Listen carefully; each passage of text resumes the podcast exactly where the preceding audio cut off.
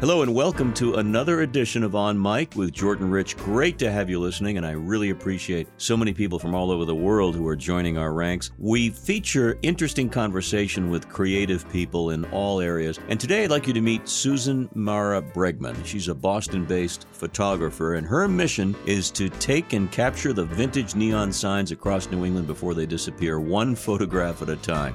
She's got a terrific book that we'll be featuring called New England Neon, available wherever fine books are sold. You can check out her website, www.rednickel.com. And we're about to explore the essence, the appeal, the cool retro feel of it all, of neon sign. So strap on your seatbelt and let's go cruising.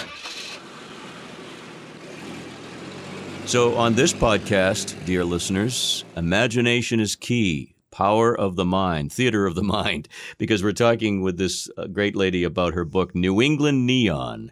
And these are the signs that we grew up with. Her name is, as mentioned, Susan Mara Bregman, B R E G M A N. And it's great to welcome you here. How about doing a radio or podcast on something you have to look at? Isn't that cool? I know. I love it. People do have to use their imaginations. In the days of the neon signs, we were able to just lose ourselves and we didn't really appreciate what we had perhaps.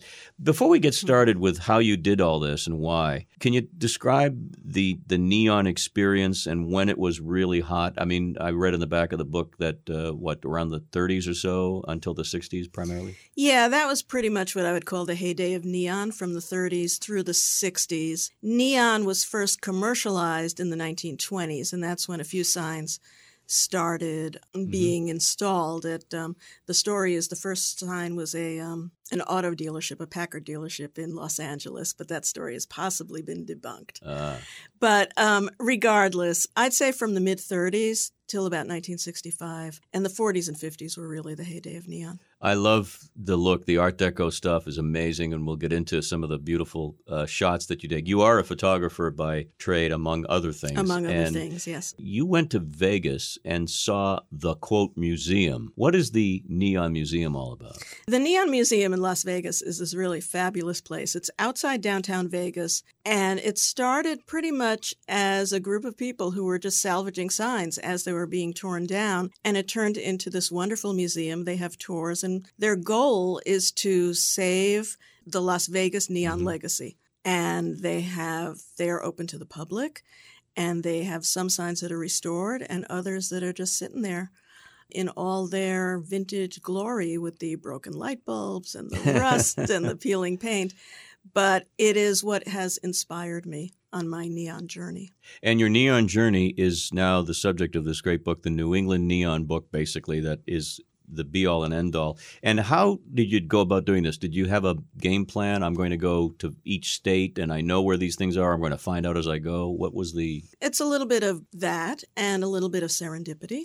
I had a game plan. I had been taking pictures in Boston for years anyway. And then I thought, okay, well, maybe I'll write a book about Boston signs. Then I thought, well, maybe I'll write a book about Massachusetts signs. And um, gradually it evolved into New England Neon. And it's a combination. It was a little bit of research. Um, you know, there's information online, there's information from people I know.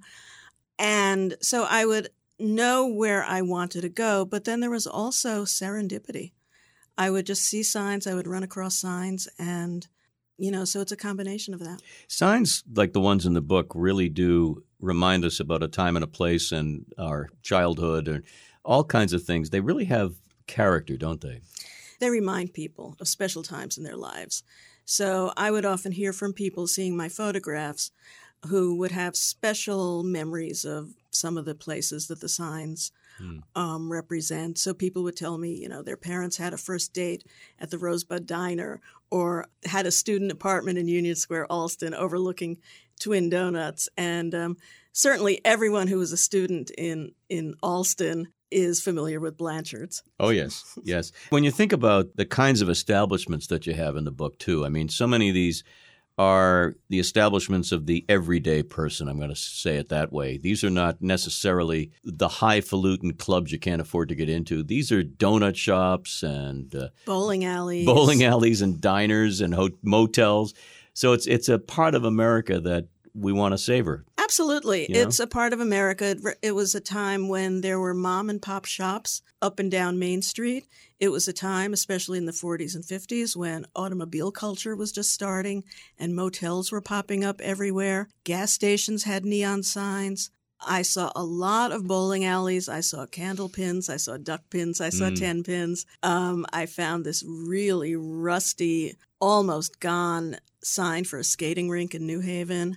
And, um, you know, even um, police stations. There are police stations in Connecticut, state troopers, that have neon signs at their um, barracks. Were these signs and are these signs a hassle to keep up, particularly in the old days? I mean, it's gas. You have to have them, uh, I'm sure, adjusted and, and looked after. How, how much of a hassle was it to have a neon sign? Well, at the time, it was the prevailing technology. So everybody had them, and it was very common. And there were people, there were there were shops that installed neon and maintained it. These days, it's a little more complicated because technology is evolving, and there are fewer and fewer so- shops that know how to restore neon. As I'm talking to you, I'm thinking, Susan, of the sound. The buzz of the neon was always something that stuck with me. Yeah, it's very interesting. I don't quite know what makes that buzz. I assume it's the electrodes, Mhm. But I'm not a scientist. Well, you don't have to be on this podcast, but you know what I'm talking about. I know listeners do. exactly what you're talking it's, it's really cool. It's so unique to, to what what it's all about. So we're talking about New England. Is there a particular state? There were six of them that is uh, more likely to have the really cool ones, or are they spread out? Well, they're certainly spread out, but you know, Massachusetts, just because it's bigger and it has the bigger population centers, has more signs. But I was pleasantly surprised by Rhode Island. Hmm. Rhode Island had a ton of signs that I really, really like. They have these um, signs for hot wieners, which is a Rhode Island specialty, Yes, along with coffee milk and um, cabinets, cabinets, which for those who don't know are milkshakes, milkshakes. fraps. Absolutely. And um, Rhode Island has, um, you know, an old theater. I went to Brown, and I did not appreciate that the theater that I went to um, when I was an undergrad is actually a historic theater, the Avon Theater on Thayer Street. hmm So, um, you know, but they're really they're everywhere. People certainly love and respond to the Weirs Beach sign on Lake Winnipesaukee in New Hampshire. A lot of people I know say, "Oh my God, I used to go there for the summer." So, um, and and you know, the Lobster Pot in Provincetown. Right. I'm looking at uh, just the cover of the book, and there is Weirs Beach right there. But on the back, there's a very famous Shell gas station sign in Boston on Memorial Drive, I guess. in Cambridge. It- it's actually in Drive. Cambridge. I Yeah. Mm-hmm. say Boston because you can see it from everywhere across the river. And that's one of those signs, it looks like it's been there a million years. It has, although it has been restored, and technically it's it's a replica of the old sign. Oh, Yeah, okay. but they did a brilliant job. Um, that sign has been there, I believe, since the 40s. It was built in the 30s, but it stood on the Boston side of the river where Shell had a um, headquarters building. And then it moved to its current location on Magazine Street and Memorial Drive, where there's a gas station, and it's been there ever since. It's so remarkable as I look through your wonderful book, Susan. Again, the retro looks that today would be pretty hot and fabulous. For instance, here's one on page 46. The Oh, the Miss Florence. Miss Florence Diner, which looks like something very chic today. That's 1941. I know. Well, those are very streamlined letters. That is mid century typography there. Um, and that is the Miss Florence in Northampton. And it's been around since the 40s. And um, I believe it's under new ownership right now, Mhm. but it's it's it's hung in there. You were mentioning to me prior to us coming on to do the podcast a little something about fonts and text and the way these letters might show up on a particular sign. That did and does matter, doesn't it? Oh, absolutely. I mean, first you want the sign to be visible and easy for people to read and recognize. But the other thing that I love about these neon signs is they are tracking history. So the n- signs from the 1930s tend to have Art Deco mm-hmm. design, Art Deco fonts. The signs from the 40s are a little more streamlined, it's a little more transitional.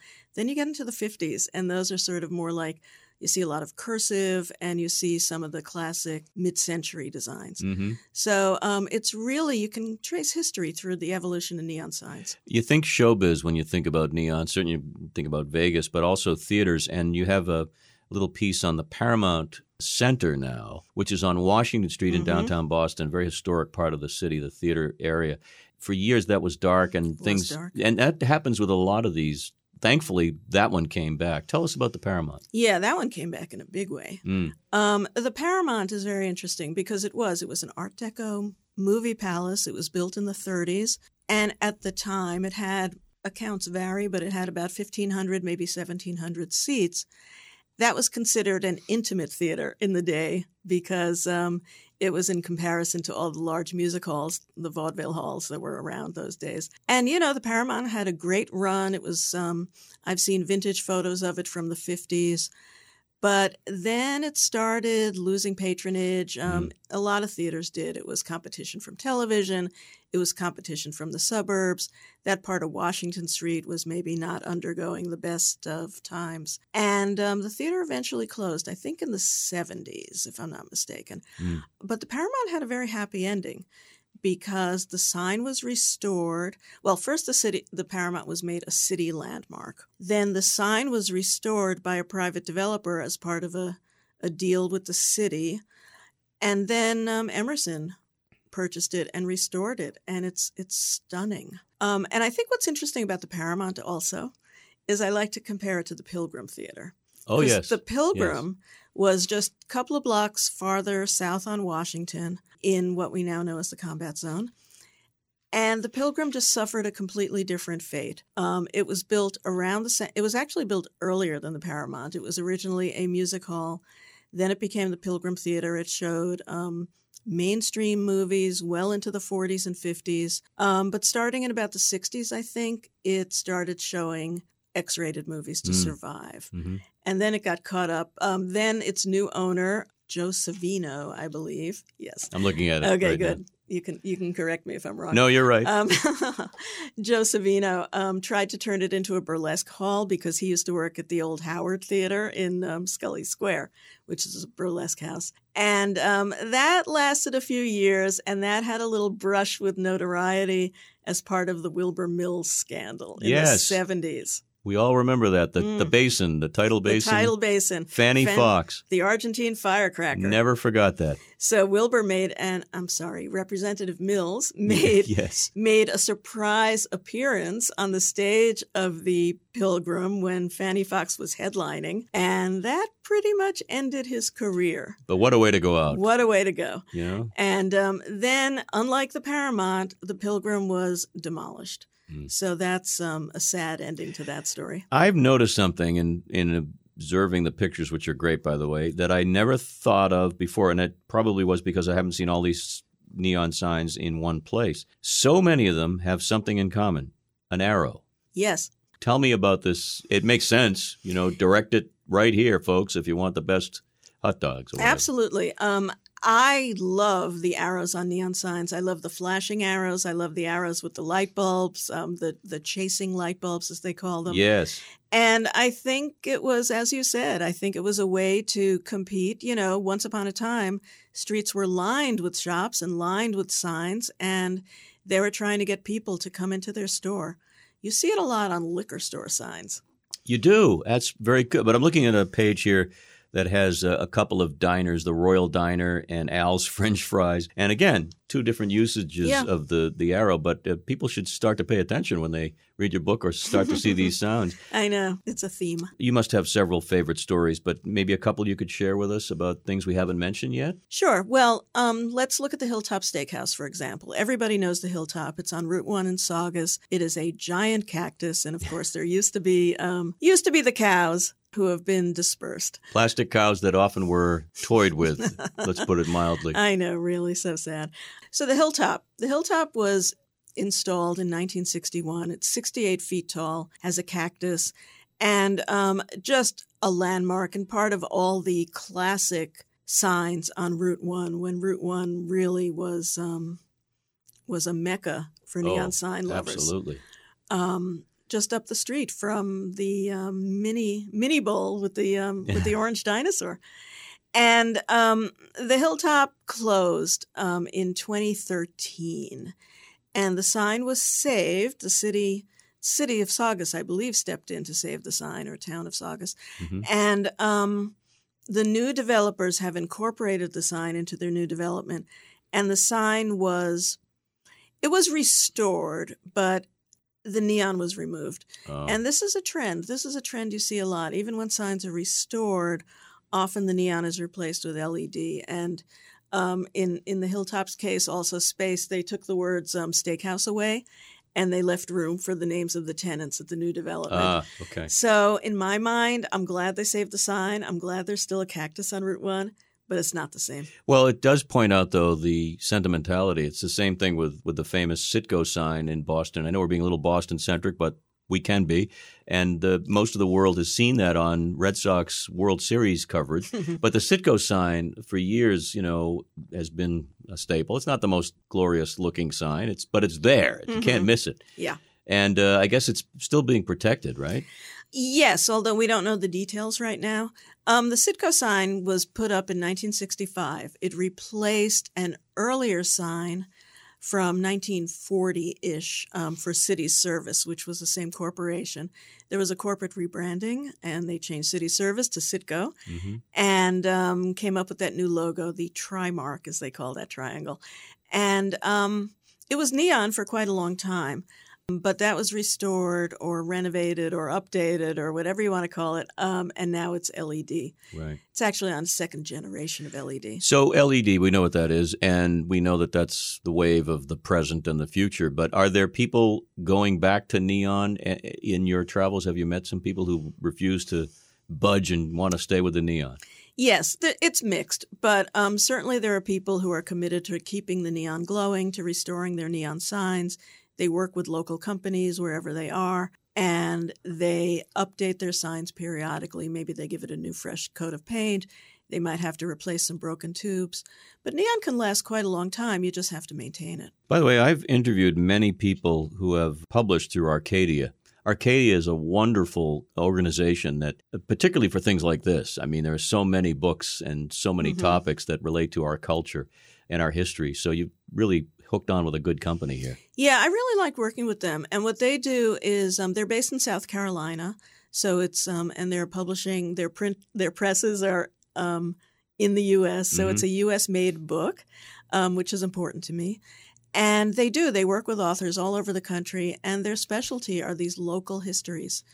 And it's really a wonderful thing they're doing because they are preserving local stories and local um, local authors. It's really interesting. You and I were looking through the book together, and uh, we both stopped on one particular donut shop, Twin Donuts. Twin donuts. And it's probably one of the simplest signs, but I remember seeing that so many times uh, Union Square, Allston, near, well, near a whole bunch of things. And that sign stands out to me. It just says it all. Says everything you need to know. Yeah, absolutely. it is it is one of my favorite signs. I love that sign. I happen to live close to it, which makes it easy for me to photograph. But um, it it it's a mid-century sign. It's probably from about 1950, the very early 50s. It's lowercase, it's cursive, it's pink. And um, you can see the structure behind it, which I also like. And it's Mm. very simple, it's very sweet. And, you know, sometimes the letters go out. Last time I went by, um, I think nuts maybe was missing. so but- Twin Doe. Twin dough. Yeah. But um, I was lucky enough to find it in it all its glory a few times. That's and, that's the um, thing about just love neon. that You're sign. absolutely right, Susan. That's the thing. You know, every once in a while you'll, oh my God, the letter P is missing, and uh, somebody has to get up there and fix that son of a gun. Yep, got to get up on a ladder. And that's another interesting thing because a lot of these signs, you know, are endangered. And one of the things that can endanger some of them are zoning regulations. And sometimes people would tell me that their sign was grandfathered into the zoning. And if they took it down even to repair it, they wouldn't be able to put it Hmm. back up again. Well, you've just tickled my fancy enough to recommend the book to listeners to this podcast and beyond. How can people get New England Neon? What's the best way? Well, there's many ways. It's certainly available wherever books are sold, um, but you can also get it from directly from me, and I will sign your copy. And that's at. New England NeonBook.com. Terrific. And I know you're out there taking photographs all the time and All working time. creatively, and I hope you continue to do things like this, and we'll have you back. Well, thank you. It's been great. Susan Bregman, it's called New England Neon. And wasn't it fun using our imaginations for this uh, segment? Thank you so much, Susan. Thank you, Jordan. This is Jordan thanking you for listening to On Mic with Jordan Rich, available on Apple Podcasts, TuneIn, Stitcher, Spotify, Google Podcasts, and of course Android. Appreciate you subscribing, downloading, rating, and reviewing this podcast if you get a chance. On Mic is produced at Chart Productions in Boston. Until next time, be well so you can do good.